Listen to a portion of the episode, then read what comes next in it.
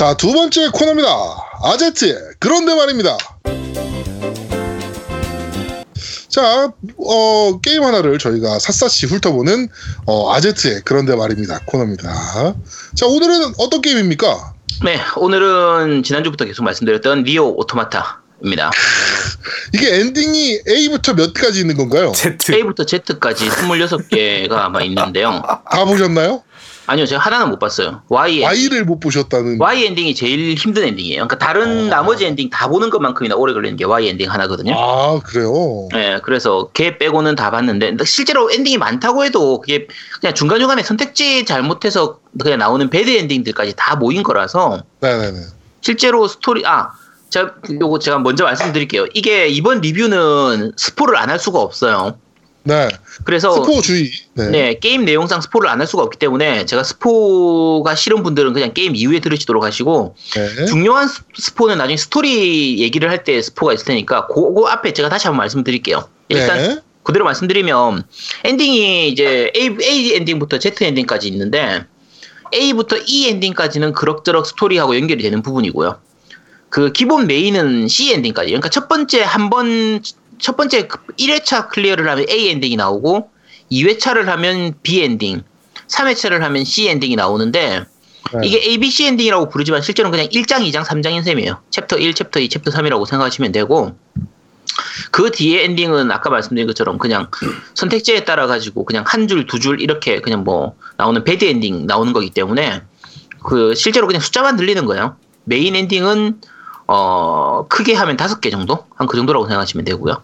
네. 어 일단 그 리뷰 앞서서 제가 잠깐 말씀드리면 이제 이번 리뷰, 리뷰 같은 경우에는 제주 렌트카에서 이제 게임을 제공해 주셔가지고 제주 그 MC 패스 렌트카. 네, 제주 패스 렌트카에서 게임을 제공해 주셔서 그 MC 4명이 모두 플레이를 해본 다음에 얘기를 하는 게 목적이었는데 한 명이 도망가 버렸습니다. 네.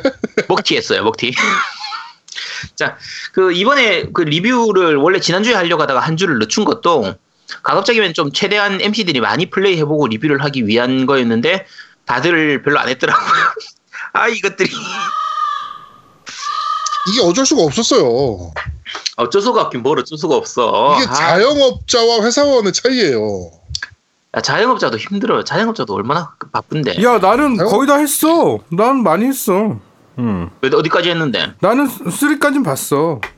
아, 3회차까지는 다 봤네. 어, 다 봤어 나는. 아, 그럼 그럼 뭐 어차피 스토리 다 얘기해도 상관없겠네요. 어, 나는 야 나는 얘네들이랑 같이 비교하지 마. 나는. 음. 야, 이게 그 비하인드 게임 좀 했나 보다. 간만에 게임 좀 했어. 야 간만에 기는 내가 저기 썸머 레슨부터 해 가지고 내가 요새 얼마나 파고 있는데. 어? 네, 열심히 잘하고 있는. 다음 주에는 아마 노우미님이 뭔가 하나 특집을 할 겁니다. 네, 뭔진 얘기 안 할 건데 제또 네, 다- 전문 분야가 있어요. 네. 네, 다들 기대해 주시기 바라고요. 그 이거 요 니어 오토마타 중간에 엔딩 중에 한 가지에 대해서 제가 behind story를 얘기하면 사실은 원래 그냥 다른 MC들 한 것 상관없이 지난주에 해버릴까 생각을 했었는데 네네. 제가 그 선거날 이제 한의원을 오전 진료만 하고 거의 하루 종일 니어를 했거든요. 어, 네. 했는데 이제 개표 방송 보면서 이제 몇 시간 동안 계속 플레이를 한 거예요 리얼을. 근데 중간에 그 무기하고 플러그인 칩을 이렇게 그러니까 이 장비를 재정비하는 거에서 그 OS 치- 그 배치를 바꾸려고 OS 칩을 잠깐 뺐어요. 어 그러면 꺼져.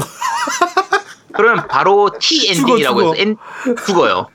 죽, 죽는데 이게 문제가 내가 이게 거의 그 중간에 죽어도 다시 그러니까 중간 세이브가 자동 세이브가 안 돼요. 내가 세이브를 눌러야 되거든요. 난 똑같아. 나도 똑같아. 나 똑같이 했었어. 나도 OS 한 대, 뺐다가 내가 한 대여섯 시간 세이브가 그냥 날라가 버렸어. 이게 왜냐면 OS가 맨 위에 있어요. 칩 세팅 중에 OS가 맨 위에 나도 재배치를 하려고 정렬을 한 다음에 맨 위에 OS 칩부터 다, 다 빼고 다 새로 넣으려고 그런 거야. 야, 그치? 상식적으로 야, 컴퓨터에서 OS 빼면 컴퓨터가 죽는 거야. 아니 근데 죽어- 보통 그치. 이게 어. 다른 그냥 죽는 거는 죽어도 다시 살아나요 그대로. 네. 그러니까 이게 내가 중간 세이브를 안 시킨 이유가 적한테 맞아서 죽더라 하더라도 그치. 우리 그 뭐 인왕이라든지 다크 소울처럼 다시 그 죽은 자리를 찾아가면은 어, 그 먹을 수- 아이템들을 다 음. 획득할 수 있기 네, 때문에 네, 네. 일반적으로는 상관없는데 이거는 바로 엔딩으로 가버려가지고 네. 그 앞에 세이브한 부분이 다 날라가 버려요. 다 없어지는. 그러니까 그 앞에 세이브. 딱 하는 순간 OS를 빼는 순간 그냥 그냥 엔딩 나오고 그냥 다시 컴그 저기 처음에 있잖아 네. load 새로 하기 뭐 이것 뜨는 거 음. 그 화면으로 가 얼마나 그 웃긴데 느낌으로. 야, 그 충격으로 현자 타임이 와가지고 한 일주일 동안 리얼을 못했어요. 네. 아 저도 그 그랬어요 저도, 저도 한 세네 예, 세네 늦춰진 시간 거니까. 네. 예, 세네 시간 한 거 다 날리고 그것 때문에 충격을 먹고 어, 혹- 아. 그 혹시나 니어 하시는 분들 중에서는 절대로 OS 칩은 빼면 안 됩니다. 빼지 않도록 세이브 시켜 놓고 나서 OS 칩 빼시도록 하세요. 자, 일단 이제 리뷰 본격적으로 들어갈 테고요. 리뷰는 일단 제가 크게 이제 그래픽적인 부분이나 사운드적인 부분, 뭐 게임성 부분 이런 부분을 좀 나눠가지고 하나씩 하나씩 좀 얘기를 해보도록 할게요. 이번 리뷰는 앞에서 말씀드린 것처럼 이제 저 모든 MP들이 다 플레이를 해보고 얘기를 하는 거기 때문에 네. 어, 다들 같이 얘기를 하면 될 것 같습니다. 자, 일단 그래픽 부분부터 먼저 보죠. 어, 제아동님 볼때 그래픽 어떤 것 같아요? 해봤을 때? 사실 저는 그래픽이 그렇게 깔끔하다 생각은 안 했어요. 그쵸, 저도 그런 것 같아요. 예, 그러니까 막 미려 미려하다 그래픽이 막 요새 요새 많이 쓰는 그래픽 그 스타일이 있잖아요. 네네. 막 미려한 그래픽과 쨍한 뭔가 느낌과 막 이런 것들이 있는데 이게 결국엔 post apocalypse 얘기잖아요. 그쵸. 예, 그러다 보니까 약간 그 일부러 그렇게 표현한 건지 모르겠는데 아트 스타일이나 이런 것들이 깔끔하다, 미려하다 뭐 이런 느낌보다는 그냥 뭐 흔히 볼 오, 히려 흔히 볼 수 있는 느낌? 저 그냥 평범한 그냥- 정도 수준이에요. 네네네 그냥 그 정도로만 느껴지더라고요 저는 개인적으로. 이게 그 액션을 보여줄 때 되게 프레임 자체는 좋아요. 프레임 자체. 아, 제아동님은 지금 그거 풀포 프로 아니죠? 일반. 아니에요 일반이에요 있죠? 일반. 네. 일반으로 써도 특별히 많이 눈에 거슬리거나 그러진 어, 않죠. 전혀 없어요 그런 거. 그렇죠. 네. 그 프로 저, 저는 이제 프로를 쓰고 있긴 한데 프레임도 괜찮은 편이고 그래픽이 나쁜 건 아닌데 그렇다고 어디 가서 자랑하는 뭐 자랑할 만한 건 아닌 그냥 그냥 저냥 좋은 수준. 네. 뭐 물론 이제 nep튠이나 이런 것 따위보다는 훨씬 나은데 어디 비교할 걸 비교해 넵튠 넵튠은 갓게임이요 안 돼요 어, 어쨌든 마. 그런 쪽하고는 다른데 뭐 괜찮아 그러니까 나쁘진 않은 적당한 수준이에요. 이 게임의 분위기하고는 잘 어울리지만 아주 좋다라고 말하기는 힘들고 네. 전작이었던 그 니어 게슈탈트라든지 레플리칸트 뭐 드래그 온 드라군까지를 봐도 다들 그렇게 그래픽이 그 세대를 기준으로 했을 때 아주 좋은 그래픽은 아니었거든요. 그냥 딱 고만고만한 수준이에요. 근데 그렇죠. 이제 네, 근데 이제 그래픽이 고보고 간에 그래- 캐릭터가 워낙 쩔으니까 그렇죠. 투비 캐릭터가 너무 매력적이라서 그거 하나 정말 잘 뽑았더라고. 에, 하, 캐릭터가 너무 캐릭터가 이제 메인 캐릭터가 되는 게 이제 세 명이죠. 투비하고 9S, 9S하고 네. 이제 A2까지 세 명이 이제 메인 캐릭터가 되는 셈인데 네네네. 아 다들 너무 매력적이라서 아, 투비는 정말 와 이렇게 잘 만들 수 있나 싶을 정도로 캐릭터를 매력적으로 뽑아놨어요. 저 아, 역대급 야 그런데 나인에스가 매력적이라고? 아니 투비 투비. 아니 그러니까 나인에스도 잘 만든 편이야. 아난 나인에스는 그렇더라 좀. 씨, 난 나인네스 그래. 이제 왜 존나 오글거리는 대사도 잘하는데. 아, 일단은 그래픽 네. 얘기 나와서 하는 얘기인데 일단은 저는 그 cinematic 효과인지 모르겠는데 위아래 그, 그 검은색으로 좀 그 투명 네. 처리한 것들이 있어요. 위쪽이랑 네, 네, 밑에 쪽에. 예. 음. 난 그게 계속 거슬렸어. 그 부분이 음, 그거를 지우는 게 없는지 찾아봤는데 없는 것 같더라고요. 근데 나는 그게 좀 거슬리고 또 하나가 뭐가 문제냐면 이것도 같은 그래픽 얘기니까 자꾸 그 프레임이 워낙 좋다 보니까 네. 그 횡스클로로 바뀌었다가 또 다시 또 전환했다 막 시점 아. 전환들이 막 왔다 갔다 하는 게 그쵸. 머리가 아플 정도로 멀미가 나. 그게 이 니어 이 시리즈 자체의 특징 중에 하나가 그 카메라 연출이 굉장히 많이 바뀌어요. 어, 그러니까- 너무 많이 바뀌니까. 이게 그 게임 해보신 분들 느끼겠지만 이게 슈팅 게임이 되었다가 이제 3D 액션 게임 됐다가 옆에서 보는 횡스크롤 액- 액션처럼 이런 식으로 갔다가를 그 카메라 워킹을 통해 가지고 그때 그때 바로 바꿔버리거든요. 그러니까요. 어. 어. 네, 그래서 그 순간순간 이제 새로운 맛으로 다 전혀 다른 느낌으로 플레이를 하도록 느끼는데 이제 그게 그리고 또 이제 멀리서 잡다가 long cut이라고 하나요? 뭐라고 하죠? 어쨌든 어. 되게 멀리서 컷 잡는 시점으로 갔다가 또 가까이 캐릭터 가까이에 붙어서 잡다가 이런 식으로 해서 그, 그 카메라 워킹이 굉장히 좀 연출이 다양한 편이에요. 그렇죠. 다양한 좀 편인데 다이나믹하죠. 연출 네, 자체가. 다이나믹한 편인데 그 부분이 약간 호불호가 갈릴 수 있는 것 같아요. 지금 노우미님 얘기하시는 것처럼 그게 좀 거슬리거나 눈이 아프다 그렇게 느낄 수도 있고 저 같은 경우에는 그 연출이 되게 좋았거든요.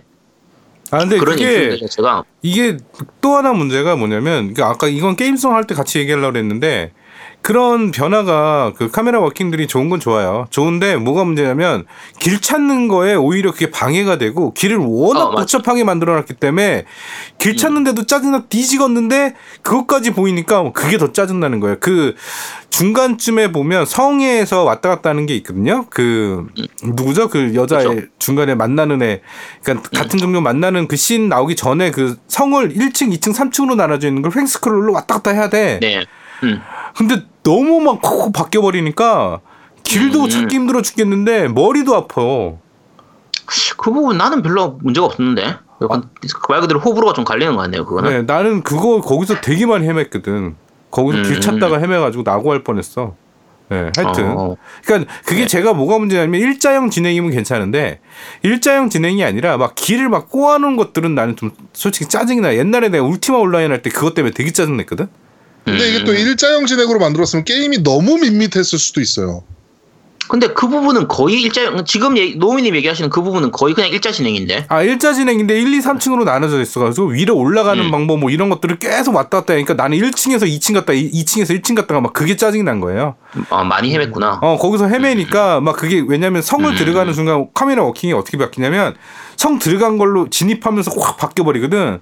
그쵸. 그러니까 왔다 갔다 왔다 갔다 하는 거야 계속. 그거 그냥 오른쪽으로 쭉 가면 한 10분밖에 안 걸리는 미친 거리인데. 처음 그러니까. 시작, 성 시작부터 끝까지 한 10분밖에 안 걸리거든요. 그러니까 2층 갔다가 다시 어 이, 이- 여기가 아닌가 보네 그리고 다시 1층 갔다가 여기가 또 아닌가 보네 또 3층 갔다가 3층에서 또 절로 넘어가서 가야 되는데 그 방법을 모르는 거야. 그러니까 계속 다시 또 갔던 데 또 가고 갔던 데 또 가고 막 정신이 없는 거죠. 하여튼 그랬어요 저는 개인적으로. 네. 네. 이게 아주 친절한 게임은 아니에요. 그러니까 요건 나중에 게임성에서 다시 한번 얘기하죠. 약간 불친절한 부분들이 좀 있기 때문에 네네. 네. 일단 그래픽은 다들 더 얘기하실 건 없고요. 네, 네, 없어요. 그래픽은 뭐 그냥 그랬어요 개인적으로. 음, 그래픽은 나쁜 점수 줄 건 아닌데 그냥 고만고만한 거의 네. 그 정도 수준이고요. 어 사운드 얘기를 한번 해보죠. 사운드 는 어떤 것 같아요? 음악이 너무 좋더라고요. 음악 진짜 좋죠. 아, 네. 자 그럼 여기서 바로 음악을 한 곡 듣고 오겠습니다.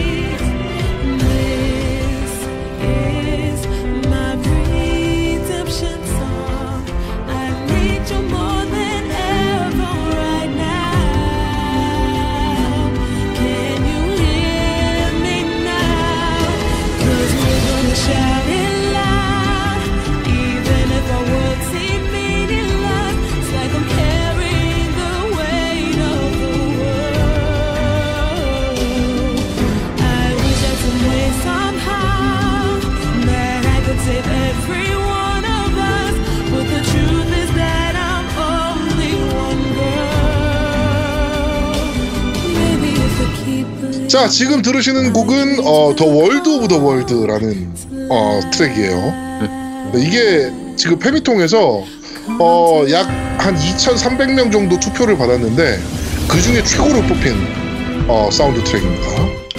네. 여기 니어 시리즈 그러니까 전작에 해당되는 드래그 온 드라군이나 니어 시리즈 전체가 항상 음악이 정말 좋았어요. 네네네.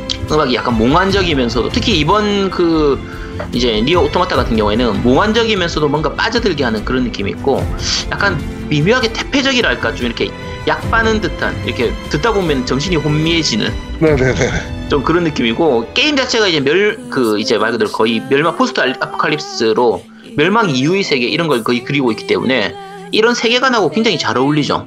그렇죠. 이게 제가 요거하고 비슷한 느낌을 받았던 그 음악이 예전에 그 공각기동대 극장판 있죠. 아, 네. 이번에 스칼렛 요한슨 나오는 그 극장판 말고 네네네네. 옛날에 오시마모루 감독이 만들었던 그 극장판 애니에서 보면 네. 뭔가 미묘하게 동양적인 감성하고 서양적인 아, 감성이 뭐 여자들. 보이스나면서. 어 그런 느낌 미묘 어느 나라 말인지 알 수 없는 그 네네네네네. 나오는 그런 느낌처럼 약간 몽환적이고도 환상적이고 이런 느낌인데 그 이, 이번 리오 오토마타 같은 경우에도 그런 느낌으로 약간 미래적인 것 같기도 하고 판타지적인 것 같기도 하고 한 그 느낌이 딱 게임의 배경으로 너무 잘 어울려요. 음, 그래서 맞아요, 맞아요. 네 그래서 음악은 정말 좋은 것 같아요. 음악은 거의 최고. 저도 만약에 평점을 줘라 네. 라고 하면 음악은 제가 봤을 때 10점 줄 것 같아요. 정말 음악이 분위기랑 너무 잘 어울려요. 네. 음악은 만점입니다, 진짜. 저도 음악은 만점이에요. 아, 근데 개인적으로 그게 이게 사실은 이런 분, 분위기를 정말 잘 연출하긴 한 건데 음. 사실상 소비성 음악은 아니에요. 그 그러니까 아, 그쵸. 소비성 음악 같은 경우는 이제 팔콤이 정말 잘하는데 음. 이 얘는 분위기를 잘 맞춘 거지 이 노래만 그냥 그 분위기 없이 이 노래만 듣는다 그러면 뭐랄까 그 결코 그렇게 좋은 음악이라고 할 수는 없거든요. 근데 그 음악 자체가 분위기를 너무 잘 살려줬죠. 사실은 이게 어, 맞아요. 게임과 같이 있어야지만 완성도가 되는 음악이에요. 맞아요. 서로 시너지가 굉장히 좋은 거고. 지금 노미님 얘기하시는 것처럼 OST만 따로 들으면 졸려요. 그러니까 막 졸리고 뭔가 일에 집중도 잘 안 되고 무슨 그 옛날 MC 스퀘어도 아니고 이렇게 무슨 이상한 느낌으로 막 정신 정신도 몽롱해지고 아 진짜 그렇다니까 약 빠는 느낌처럼 막 저 머리가 혼미해지는 그런 느낌이 있어가지고 너 MC 써, 써봤니? 써봤지 우리 우리 세대는 다들 써보지 않았나요? 집중력 이게 잘 사는 이게 잘 사는 집과 못 사는 집의 차이예요. 잘 아. 사는 집은 MC 스퀘어 썼고 저 같은 이게- 집은 이제 MC 스퀘어 못 썼고. 저 같은 경우에는 MC 스퀘어를 무슨 정도로 썼냐면 MC 스퀘어가 이제 제가 그 당시에 고중 그 고중학교 고등학교 때 불면증이 있어가지고 네. 밤에 잠을 잘 못 자서 그것만 끼면 잠이 잘 와요. 그게 결국에 ASMR 비슷한 거 아니에요? 이- 요, 요새 모르죠. 거기서는 뭐 알파, 게? 뭐 알파파, 베타파 이런 걸로 해서 얘기를 하는데, 근데 뭐 지금 와서는 뭔지는 모르겠지만 어쨌든 저는 그게 효과가 좀 있었거든요. 그거 끼고 자면 잠이 잘 와서 그래서 거의 잠잘 때 썼죠. 네. 자, 자, 어쨌든 그 MC 스퀘어 효과를 보여주는 사운드 OST 그 니어 오토마타 듣다 보면 진짜 졸립니다. 한번 네. 다들 찌러 들어보시도록 하시고요. 미묘하게 무서운 느낌도 있어요. 이 음, 음악이 어 맞아요. 음악 듣다 보면 약간의 그런 느낌도 있어요. 예, 그래서 뭔가 약간 좀 무서운 이렇게 이, 이 상태로 정신을 잃으면 죽을 것 같기도 한 그런 느낌. 네. 네. 네, 어쨌든 그런 느낌이라 사운드는 뭐 정말 게임 사운드로서는 만점. 정말 네. 좋은 것 같아요. 아마 올해 고티를 뽑는다고 하면 음악 부분에서는 페르소나 5하고 얘를 가지고 얘기하지 않을까 싶거든요. 그렇겠죠. 그래서 네, 음악은 정말 좋습니다. 네? 네, 사운드는 이제 넘어가고요. 자, 이제 중요한 부분 중에 하나인 게임성. 어, 게임성 은 제 기준으로는 그냥 딱 리어예요.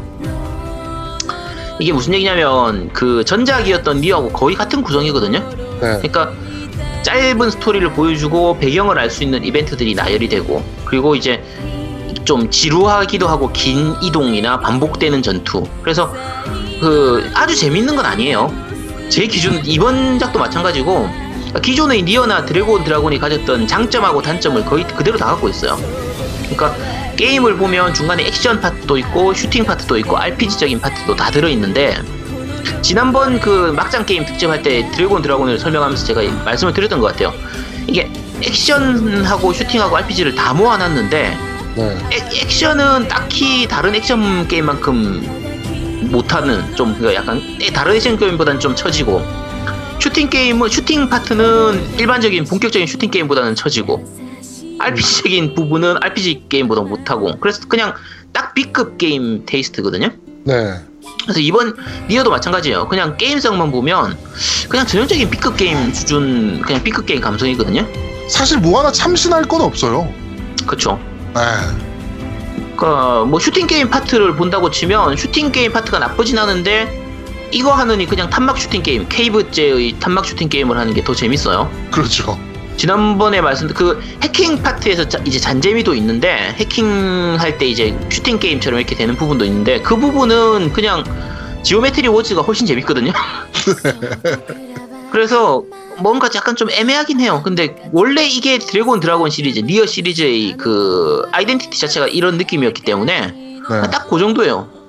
그러니까 약간 제가 의아했던 거는 이게 평이 되게 좋잖아요. 메타 스코어도 되게 높은 편이고 메타가 지금 얼마나 좋냐면요. 그냥 잠시만요. 90, 90 점 메타가 지금 플스4 버전은 88점이에요. 88점이 되게 높은 편인데 엄청 높은 편이죠. 그 이 정도까지 높을 게임인가 하는 제가 약간 의문이긴 해요. 아, 일단은 저는 기본적으로 그 게임 그 아까 게임성 얘기를 하셨는데 전투에서는 기본적으로 봤을 때 참신한 게 있어요. 없진 않아요. 뭐냐면 그 음. 그 자기가 데리고 다니는 그 모자 로봇 하나 있잖아요. 그쵸? 걔가 pod. 어 pod가 pod가 공격하고 나도 같이 공격할 수 있는 메리트가 있어요. pod의 그 뭐 gun gun을 쏜다거나 아니면 다른 뭐 미사일을 쏜다거나 얘네들 기능 기능들이 있거든요. 얘랑 네. 같이 연계해서 내가 같이 싸운다는 뭔가 이거는 조작감도 그렇고 좀 더 많은 그 조작을 더 요구를 해요. 그러면서 좀 더 화려한 그래픽을 나왔는데 그쵸. 제일 중요한 게 뭐냐면 너무 화려한 거 그래픽에 취중하다 보니까 내가 무슨 기술 썼는지 나도 몰라. 어, 맞아요. 그 부분 있죠. 이게 바로 오네 참바라랑 비슷하거든요. 그, 아, 그래도 오네 참바라고 비교해 버리면은 그 오네, 그렇지. 그러니까 그러니까 그런 느낌이 들었어. 그러니까 쉽게 말해서 내가 그 쉽게 말해서 무쌍 시리즈를 하면 내가 원하는 기술을 구현을 할 수가 있어요. 내가 여기서는 그 1대1이니까 일기토식이니까 1대1 할 때는 아, 이, 이 콤보를 써야지 뭐 이런 개념들이 있는데 얘는 내가 그냥 연타야 그냥. 그 다음에 pod가 그 저기 스킬 에너지 다 차면 스킬 쓰고 다시 또 그쵸. 계속 연타하고 또 스킬 에너지 쓰면 또 스킬 쓰고 계속 얘 pod는 또 기관총이면 기관총 계속 누르고 있단 말이야. 그러니까 그러니까 불필요한 거지 너무. 그러니까 그러니까 제가 얘기한 게 생각보다 참신한 건 없다라고 얘기하는 게 그런 부분이에요. 음. 요 부분이 이제 이- 이게 전작하고 가장 많이 달라진 부분이 결국은 전투 파트 부분인데 네. 이 제작을 플래티넘 게임스에서 제작을 하면서 액션성 자체가 굉장히 화려해졌죠. 그러니까 뭐 베요네타라든지 뭐 메탈 기어 라이징, 뭐 트랜스포머 데바스테이션, 데바테이션이었나? 어쨌든 그거처럼 이렇게 물흘러 가듯이 시원시원하게 화려한 액션. 그것도 내가 조작을 잘해야지 나오는 게 아니라 그냥 막 눌러도 정말 화려한 액션이 나오는 그런 부분들이라서 그냥 게임 액션 게임을 잘 못하는 사람들 입장에서는 마치 내가 되게 잘하는 것처럼 착각하게 만드는. 저도 깜짝 놀랐어요. 어, 어, 어, 이런 걸 내가 한단 말이야? 어, 어, 그런 느낌이거든요. 그리고 네. 특히 이게 그 니어 저 인왕이라든지 다크 소울에 비해서 이 회피 판정이 굉장히 너그러운 편이에요. 음. 보통 우리가 패링이라고 하죠. 그러니까 그 회피할 때 회피하고 나서 이제 그거에 대해서 반격기처럼 이렇게 쓰는 그런 게 나- 기술이 나가게 되는데 네. 그 회피 판정이 굉장히 너그러운 편이라서 방금 얘기한 것처럼 초보자들도 잘하는 것처럼 보이게 해줄 수는 있는데 그 문제가 방금 전에 노우미님 얘기한 것처럼 내가 생각했던 기술이 안 나간다. 그러니까 화려하긴 한데 뭔가 지 맘대로 나가는 이런 느낌인데 유튜브에서 진짜 잘하는 사람들이 하는 걸 보면은 그거를 진짜 자기가 생각해서 자기가 콤보를 만들어서 쓰더라고요. 네. 근데 그러려면 좀 많이 파고들어야 되는 부분이 있어요. 음. 그래서 속도가 굉장히 속도감 있고 스피디하고 화려하게 나가다 보니까 초보자가 그 콤보를 만들어서 쓰기에는 조금 어려운 대신에 파고들면 파고들 구석은 좀 많은 좀 그런 부분들이라 어 그, 어쨌든 액션 파트 부분이 전작보다는 훨씬 나아졌죠. 네. 훨씬 나아졌는데 평범하게 즐길 때는 조금 단조로운 그냥 버튼만 연타하면 끝나는 거의 그런 부분이기 때문에 어 네, 어쨌든 전작보다는 나아졌지만 액션 게임으로서 아주 훌륭하다. 뭐 예를 들면 인왕이라든지 이런 것처럼 타격감이 아주 좋고 이 정도까지 보기는 힘든 그런 네. 게임이라서 나쁘 이것도 마찬가지로 나쁘진 않은 굳이 따지면 제 기준으로 는 A 마이너스 정도? 네. 네, 그 정도 느낌이라고 보면 볼수 있을 것 같고요. 저는 게임을 게임을 좀 하다가 음. 저희가 단톡방에서 막 그런 얘기죠. 이지 모드로 하면 음. 뭐 하나 손댈 게 없다. 안 죽죠. 네. 그 그런 얘기를 해가지고 이지로 한번 바꿔봤거든요 게임을. 네, 그랬더니 이건 뭐 정말 뭐 내가 손댈 게 없더라고. 그쵸. 아, 그냥 길만 찾아가면 되는 게임으로 변하더라고요. 이지로 그- 하면 이지로 하고 자동으로 하면 우리 저기 그 네 살짜리 애들 하더라고. 네. 어, 졸라 화려하게 하더라고. 죽으라고 해도 죽기 힘든 그런 네. 게 되죠. 음. 어, 그 어쨌든 전반적으로 굉장히 그 액션성이나 이런 것들은 많이 좋아지긴 했어요. 많이 좋아졌고 어 뭐 전투 부분은 뭐 거의 다 얘기를 한 것 같고요. 네. 음 이제 게임성 부분에서 이제 open world 부분인데 네. 이게 open world라고 말하기 되게 굉장히 좀 애매한 open world거든요. 아, 그러니까 너무 저는 사실은 아. 상상도 안 했어요. 이게 open world일 거다라는 생각도 안 하고 게임을 했어요. 음 굉장히 제한적인 open world라서 네. open world처럼 보이지만 제가 open world 얘기할 때 항상 얘기하는 것처럼 open world가 중요한 게 아니라 그 안에서 뭘 하는 게 중요하다라고 말씀드렸는데 네. 이건 할 수 있는 게 거의 없어요. 정말 없어요. 예, 할수 있는 게 거의 없고 적도 그렇게 많이 안 나타나고 적이 나타나도 NPC 같은 적도 있고 진짜 적도 있고 그러니까 우리를 공격하는 적도 있고 공격을 안 하는 적 안, 공격을 안 한 적이 더 많아요 오히려 네. 이제 그런저런 부분들 때문에 어 그리고 그 맵이 좀 많이 불편 불친절한 편이거든요. 그 얘기는 굉장히 많죠. 네. 그러니까 이게 요 니어 시리즈 같은 경우에는 제작자가 의도한 이 의도적인 불친절함이 좀 많이 있는 편이에요. 전작들도 그랬고. 네. 근데 맵 같은 경우에 예를 들면 맵을 보기가 되게 좀 불편해요. 맵이. 그러니까 예를 들면 지- 맵상에서는 내가 여기를 지나갈 수 있는 길인 것처럼 보이는데 뭐 막혀 있다든지 아니면 뭐 단차가 있어가지고 이렇게, 높이가 높낮이가 달라가지고 지나갈 수가 없다든지 이런 부분들이 굉장히 많은 편인데 네. 어 이걸 제작진들이 몰라서 그런 게 아니라 중간에 NPC 만나서 무- 그 이제 궁금한 걸 물어보는 부분이 있거든요. 조작이라든지 세계관이라든지 설정 이런 것들을 물어보는 부분이 있는데 네. 거기에 질문이 아예 그게 있어요. 야 맵 보는 게 너무 불편하다라고 NPC한테 물어보면 NPC가 얘기를 해주죠. 네. 야 그거 위성에서 찍은 거라서 어쩔 수 없다. 위성으로 그러니까 설정상 위성으로 찍은 그걸 가지고 맵을 구현한 거니까 해상도가 낮아져서 어쩔 수 없다. 네 발로 직접 가보는 게 더 이렇게 가슴 뛰고 흥미진진하지 않겠냐. 흥미진진 흥미진진은 개풀. 아니 이게- 이게 내가 한 미션 하나 때문에 두 시간 정도 헤맨 게 있어요. 뭐냐면 그 사막에서 그 동생 아. 여동생을 찾아주는 미션이 있었어. 네네. 그 기계족 여자애를 찾아주는 미션이 있었는데 네. 걔를 아기, 아기는 어떻게 생겨야 하는 그 미션. 어 맞아. 걔를 네. 찾아주고 나서 그 사막 끝까지 가서 걔를 이젠 자기 갈 수 있다 그래서 혼자 보냈단 말이야. 네. 그러면 이제 그 sub mission이니까 미션이 완료가 되면 이렇게 지도에 표시가 되거든 거기 가라고. 그쵸? 걔를 걔 위치가 내가 계속 위아래를 확인해 봤는데 그 위치가 정말 무슨 계곡 사이에 뭐 어디 있는 거야. 그래갖고 거기를 점프해 가지고 내가 날라 가지고 거기를 어떻게든 가고 싶어서 왜냐면 그 미션만 못 깨고 있었거든. 완료가 안 되는 거야 그 미션만. 멀리 가서 삥 돌아가야 돼요 거기. 아니 아니 그게 아니야. 그게 아니라 그러면? 그걔 위치가 계속 뜨는 데를 내가 계속 갔거든. 근데 정말 안, 안, 어, 못 가긴 못 가는 곳이더라고. 그래갖고 별별 짓 해가지고 막 날아가서 거기 가보려고 막 폭포 밑이었는데 막 도대체 못 가겠어. 그런데 나중에 알고 보니까 그 위치가 거기가 아니라 그, 그 파스칼 걔네 마을 바로 밑에더라고. 그러니까. 그러니까 그거를 그거를 파스칼 위치인지를 모르게 모르게 해놨어. 음, 그쵸. 찾아보기가 힘들게 돼 있어요. 어, 그러니까 아니 거기서 그러니까 뻘짓을 두 시간 했거든. 나 거기를 어떻게 갈 수 있는 줄 알고 open world인데 꼴에 어? 그러니까 그게 너무 짜증난 거야. 그러니까 나중에 파스칼한테 가그 옆에 있는 거야. 걔 걔가 바로. 이게, 이게 중간에 main quest는 오히려 그런 게 적은데 맞아, sub sub quest quest가 그런 중에서는. 그런 부분들이 굉장히 많아요. sub quest는. 그러니까 페이크야 그러니까- 페이크 솔직히 그거는 페이크지. 와 갈 수 있는 방법을 모르겠는 거야. 근데 나중에 가, 그 지나가니까 있어 거기에 참 내 어처구니 없어가지고. 이게 제가 플레이를 한 60시간 정도 했었는데 근데 그 지금 얘기한 것처럼 이런 불친절함 때문에 삥삥 돌아간 부분이 그걸로 시간 나- 허비시킨 게 한 10시간 정도 될 거예요. 음. 쓸데없이 길에서 헤맨 게. 그래서 어쨌든 여러, 여러 가지 좀 불친절한 편이고 또 한 가지 불친절한 부분이 대쉬가 너무 짧아요.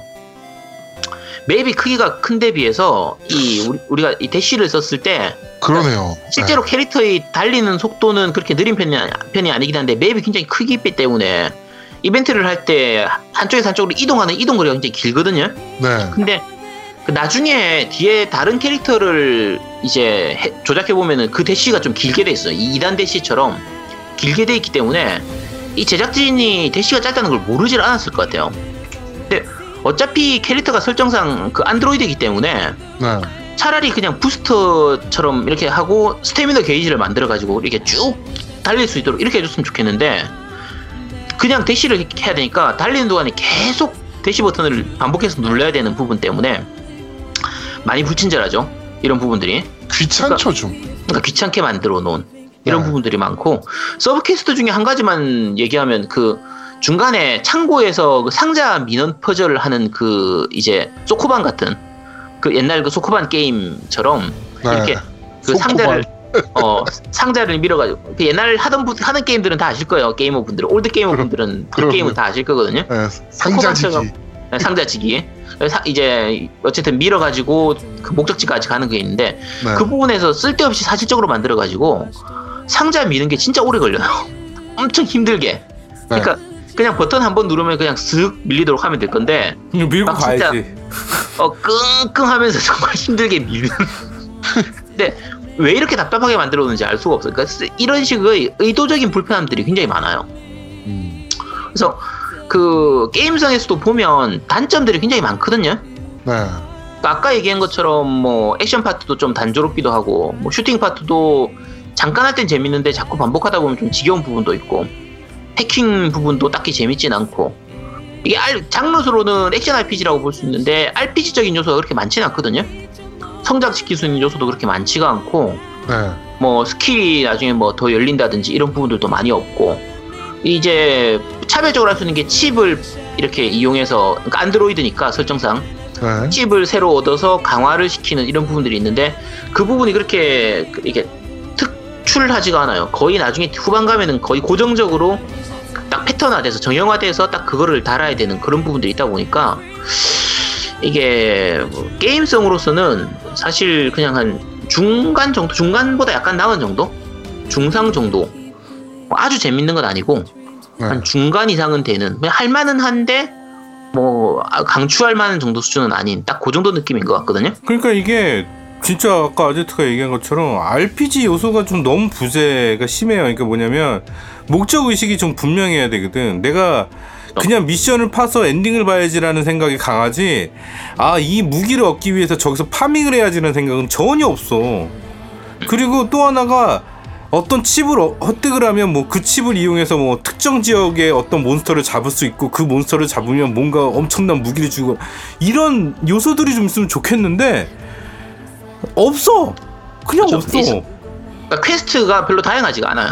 그러니까 그러니까 뭔가 도전 의식, 목적 의식이 있어야 되는데 게임 자체의 도전 의식, 목적 의식은 자꾸 팬티 보는 거랑 그 다음에 그 미션으로 어떤 의상 의상 얻어서 의상 갈아입히는 거랑 뭐 이거밖에 없어.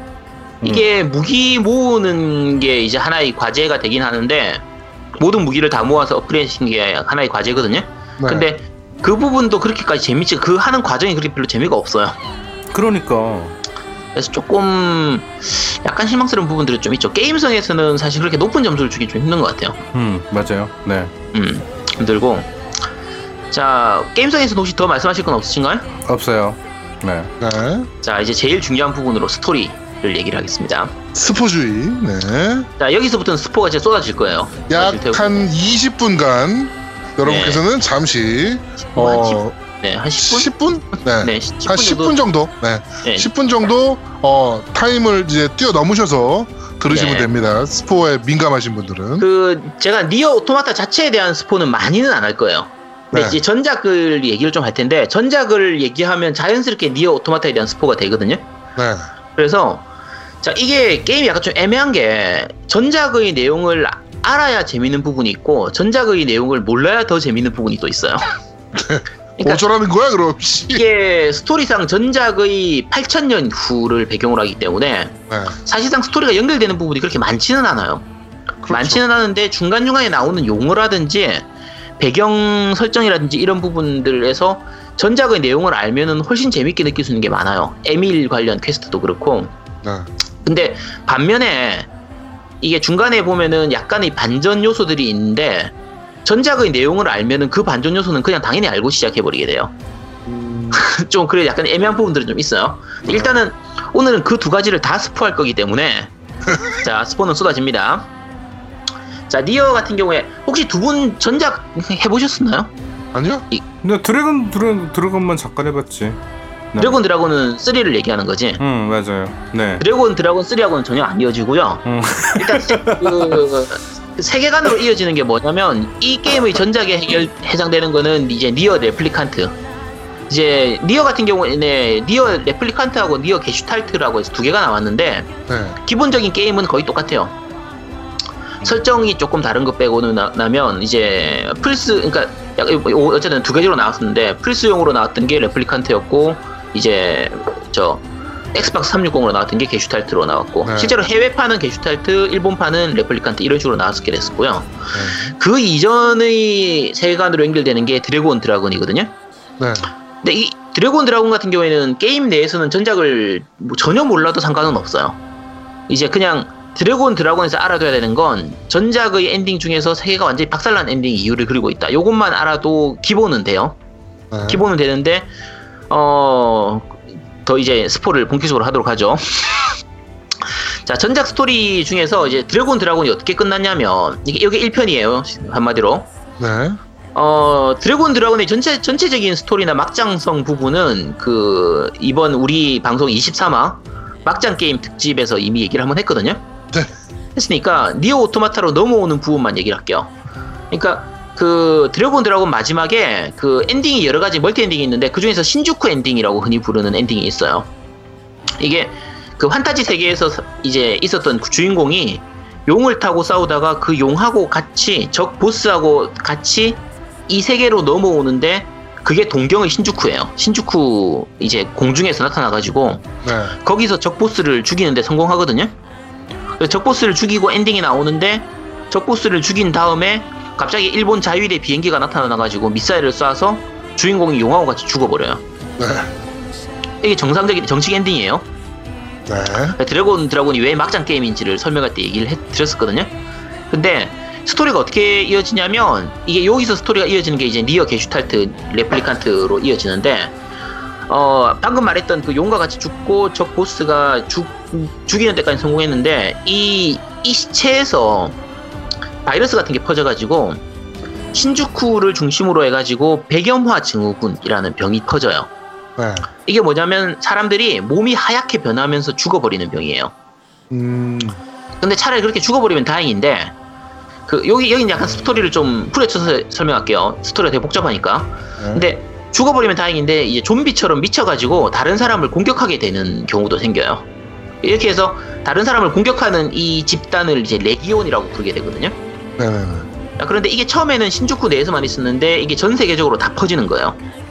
그러면서 인류가 이거를 막을 방법이 없어서 인류가 멸망할 위기에 놓이게 돼요. 그러니까 사람이 하얗게 돼서 죽든지 아니면은 좀비처럼 변해가지고 다른 사람을 공격하든지 이렇게만 가버리니까 인류가 살아남을 수가 없게 되죠. 네. 자, 그런데 이것을 해결하기 위해서 만든 대책으로 만들어진 게 바로 게슈탈트 계획이라는 계획을 세워요. 요게 뭐냐면 여기서 이제 용어가 게슈탈트하고 레플리칸트라는 용어가 나오는데 요 니어 오토마타 중간에 보면은 요 부- 그 계획에 대한 부분이 설명이 나오거든요. 이게 게슈탈트 계획이 뭐냐면 인간의 몸에서 혼을 분리해내고 그러니까 혼을 분리해내서 이거를 따로 보관한 다음에 이제 원래 있었던 몸을 복제해가지고 만든 거기다가 다시 집어넣는 그래서 이제 떼내서 만들었던 인간의 혼을 게슈탈트라고 부르고요. 공광기 남겨진- 독대네. 공광기 독대. 그. 뭐 그런 느낌이라고 생각하면 돼요. 그래서 남겨진 몸에 해당되는 게 이제 레플리칸트예요. 복제된 몸이 레플리칸트가 되는 거예요. 근데 네. 이 상태에서는 백염화 증후군이 안 나타나는 거예요. 아까 얘기했던. 음. 그래서 대신에 이제 그 게슈탈트 혼을 떼내고 나면 이 남은 레플리칸트가 껍데기가 되기 때문에 이 껍데기를 그냥 놔둬버리면 이게 퇴화돼 버리니까 그거를 이제 계속 돌리게 하기 위해서 안드로이드들이 관리자가 돼가지고 이 레플리칸트들을 이제 그냥 살도록 하는 거예요 그냥 그래서 이제 인류는 원래 있었던 원래 인류는 혼을 떼낸 게슈탈트의 상태로 따로 sleep mode로 해가지고 보관을 해두고 네. 남겨진 레플리칸트하고 안드로이드들로 이 아까 레기온 좀비들을 다 박멸하고 상황이 다 정리되고 나면은 게슈탈트하고 레플리칸트를 다시 합쳐 합체시켜서 인류를 다시 재생시키는 이게 게슈탈트 계획이었던 거예요. 음. 요게 이제 그 스토리거든요. 스토리인데 그 이 계획에서 가장 중요한 역할을 했던 것 중에 했던 게 이제 주인공, 그러니까 이 전작이었던 전작의 주인공이었던 주인공이 니어거든요. 네. 주인공인 리어하고 그 여동생 또는 딸로 나오는 요나라고 하는 캐릭터가 나와요.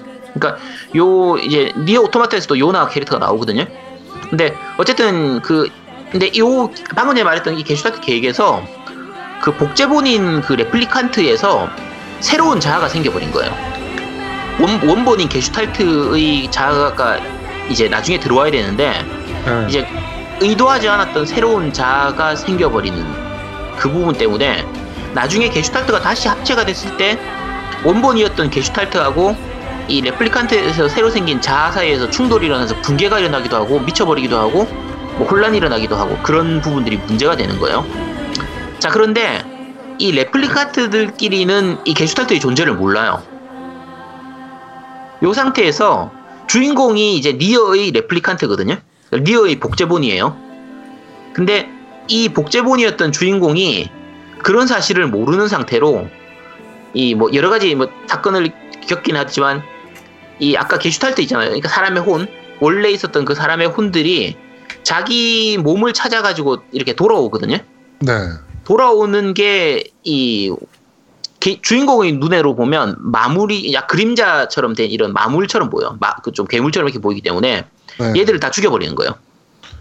음. 다 죽여버려서 이제 결론만 얘기하면은 이 주인공이 마물을 다 죽이고 마지막에는 마왕을 죽인 다음에 자기의 여동생을 구해내는 걸로 게임이 끝나거든요. 네. 첫 번째 엔딩에선. 근데 나중에 알고 봤더니 주인공이 이 게슈탈트들을 다 죽여버리는 바람에 인류가 멸망해버려요. 아, 이거 네. 진짜, 진짜 어마어마한 스포인데. 네. 자, 어쨌든, 그렇게 해서, 니어의 전작에서 인류가 멸망하는 걸로 끝나요. 음. 이- 요 스토리에서 이어지는 8000년 후가 지금의 그 니어 이 오토마타거든요. 오토마타. 예, 그래서 전작을 알고 여기서 이어진다는 걸 알면 어? 전작에서 인류 다 죽었는데? 를 알고 시작하게 돼요. 네네네네. 그러다 보니까 아, 그래서. 예, 그 부분 때문에 이 자, 니어 오토마타의 스토리는 어떤 스토리냐면 이제 그 공식적인 스토리는 이렇게 돼요. 외계인이 침공에 들어오면서 외계인은 이제 기계 생명체를 이용해서 로봇을 만들어 가지고 외계인은 문어처럼 생긴 그런 외계인이에요. 네. 우리가 흔히 생각하는 그 화성의 외계인처럼 생각하는 네. 이 외계인들이 그 우리가 그냥 생각하는 깡통 로봇처럼 생긴 기계 생명체를 이용해서 지구를 공격하고 인류는 인류하고 똑같이 생긴 안드로이드를 만들어 가지고 여기에 대해서 저항을 하는 네. 그래서 이제 지구를 기계 생명체한테 그러니까 외계인이 조종하는 기계 생명체한테 뺏긴 상태에서 이 지구를 다시 되, 되찾기 위해서 안드로이드로 편성된 특수부대 요르아라고 하는 특수부대의 이제 부대원 이런 주인공이 이제 그 부대원 중에 한 명인 이 투비라고 네, 네, 투비. 했는데 그래서 그 기계 생명체들을 몰아내고 이제 지구를 다시 되찾기 위한 그런 스토리로 흘러가게 되는데 아까 말씀드린 것처럼 전작의 스토리를 알아버리면 이 니어 오토마타의 굉장히 중요한 반전을 이미 알고 시작해버리게 돼요. 음. 자, 여기 나중에 뒤에 가면 이제 뭐좀뭐 지금 아, 너무 스포를 많이 해버린 것 같은데 이거 큰일 났네. 아, 어차피 뭐 스포 있다고 네. 얘기했으니까. 네, 다 한다고 했으니까. 그래서 그냥 대강의 스토리만 보면 평범한 SF물처럼 보여주는데, 그러니까 왜냐면 외계인이 온 기계 생명체를 안드로이드가 무찌른다 이런 거니까 평범한 SF물인 것처럼 보여주게 되는데 전작의 그 스토리나 설정을 다 알고 시작을 하면 굉장히 생각할 게 많아져요. 생각할 부분이 정말 많아지고 네. 스토- 이제 스토리 중간 중간에 보면 이제 그 노미님도 플레이 다 했으니까 느끼시겠지만 이게 안드로이드도 인간화되어 가고 이 기계 생명체도 인간화되어 가는 모습을 보이거든요. 네. 그렇죠. 네, 나오죠. 그 그러니까, 형을 네. 살리기 위해서 기름통에 물 불어가는 건 너무 웃겼어. 그렇죠. 그러니까 네. 뭔가 여러 가지 그 사건들, 그러니까 이벤트들이 많이 터지는데 기계 생명체들 사이에서 굉장히 이상한 형태의 뭐 아름다움을 추구하는 기계 생명체도 나오고 뭐 종교가 생기기도 하고 음, 왕이. 나오기도 네. 하고 충성을 다하기도 하고 뭐 이상한 그런 이상한 모습을 보이는 그러니까 마치 인간 같은 모습을 보이는 그런 걸 보여주면서 이제 그냥 가볍게 즐기면 가볍게 즐기는데 스토리상에서 생각할 부분이 굉장히 많아요. 그러니까 과연 인간은 무엇인가 어디까지가 인간인가 그러니까 안드로이드도 뭔가 인간 같은 모습을 보이는 게 있고 서로 감정을 가지고 나중에 뒤에 가면 이제 아까 노미님이 얘기했던 포드 그러니까 옵션처럼 이제 우리 따라다니는 조그마한 이런 깡통 같은 그게 있는데 얘들도 자아를 가지기 시작하거든요. 음. 마지막에 가면 이런 부분들이 좀 재밌는 부분이 많아 철학적으로 생각할 부분들이 굉장히 좀 많아요. 그러니까 근데 또 생각해 보면 요런 류의 그러니까 안드로이드들이 어 인간의 감성을 느끼게 되고 감성을 가지게 된다. 뭐 네. 요런 류의 컨셉이 생각보다 많이 쓰이는 컨셉 중에 하나예요. 심지어 많죠. 터미네이터에서도 네, 그 터미네이터 2에서도 아 사람이 눈물을 흘리는 이유를 알 것 같아. 음. 라는 얘기를 하잖아요. 그렇죠. 네, 그러니까 굉장히 어떻게 보면은 그러니까 제가 계속 얘기하는데 저는 사실 니어를 그렇게 재미있게 하지 않았거든요. 니어 오토마타를. 네, 그래서 자꾸 좀 그렇게 봐서 그런지 모르겠는데 그냥 되게 뻔한 스토리에 뻔한 그래픽에 뻔한 액션이라는 생각만 자꾸 저는 오히려 막 생각만 하게 되더라고요. 네. 이 니어 오토마타의 진짜 매력은 이 스토리예요. 음, 맞아요. 그러니까 그게 네, 지금 제가 그 전반적으로 한번 설명드리면 저는 이제 전작도 모르고 그리는 거를 별로 안 좋아하잖아요. 그래갖고 스토리를 별로 신경 안 쓴단 말이죠. 네, 네. 어, 일단은 제가 느끼는 거는 뭐냐면 1회차까지 할 때만 해도 내가 이게 뭐야 그랬어요. 뭔 말인지 하나도 모르겠는 거야. 1회차까지는 음. 이 게임이 뭘 말하는지 무슨 스토리가 있는지 하나도 모르겠는 거야.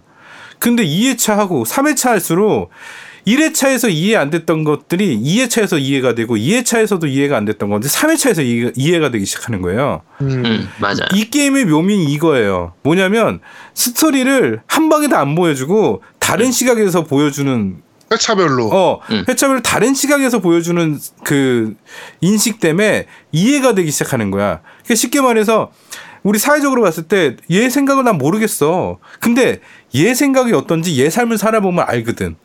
그렇죠.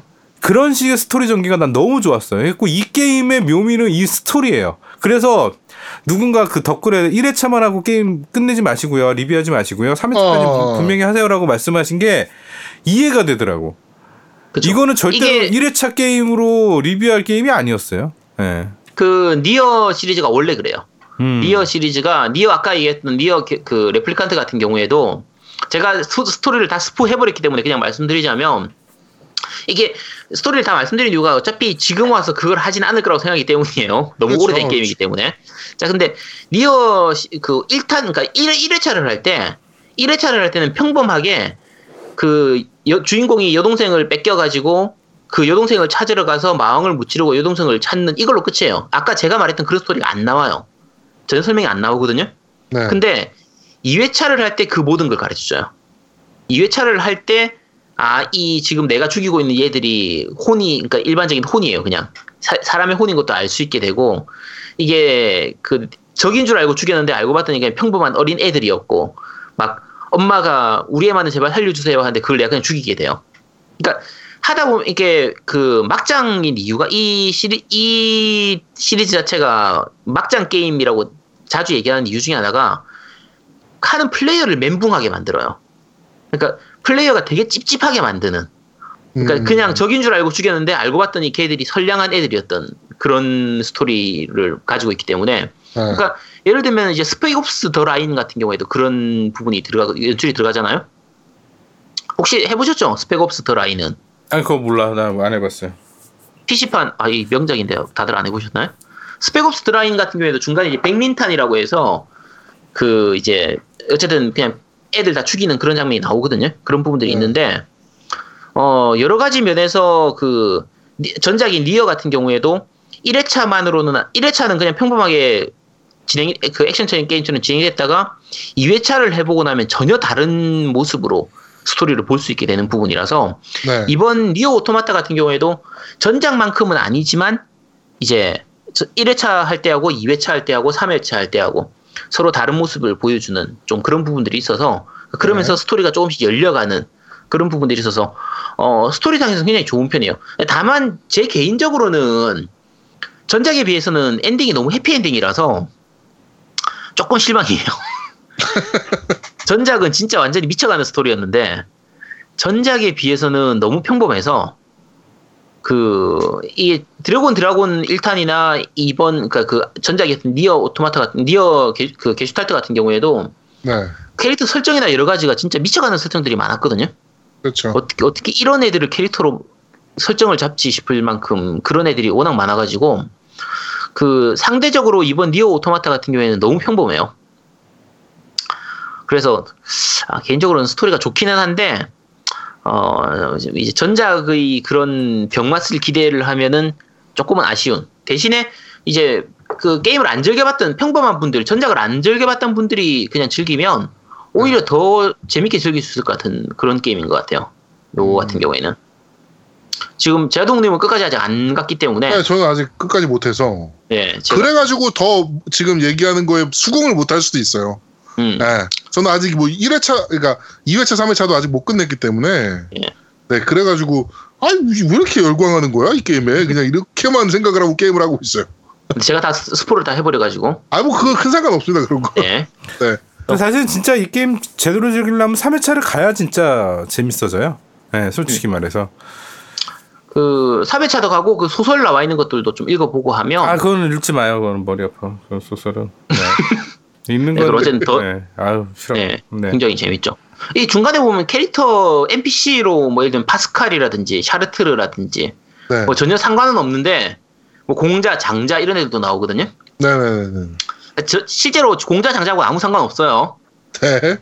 파스칼도 그렇게 많이 상관없고 샤르트르 같은 경우는 이제 실존주의 철학 부분이기 때문에 네.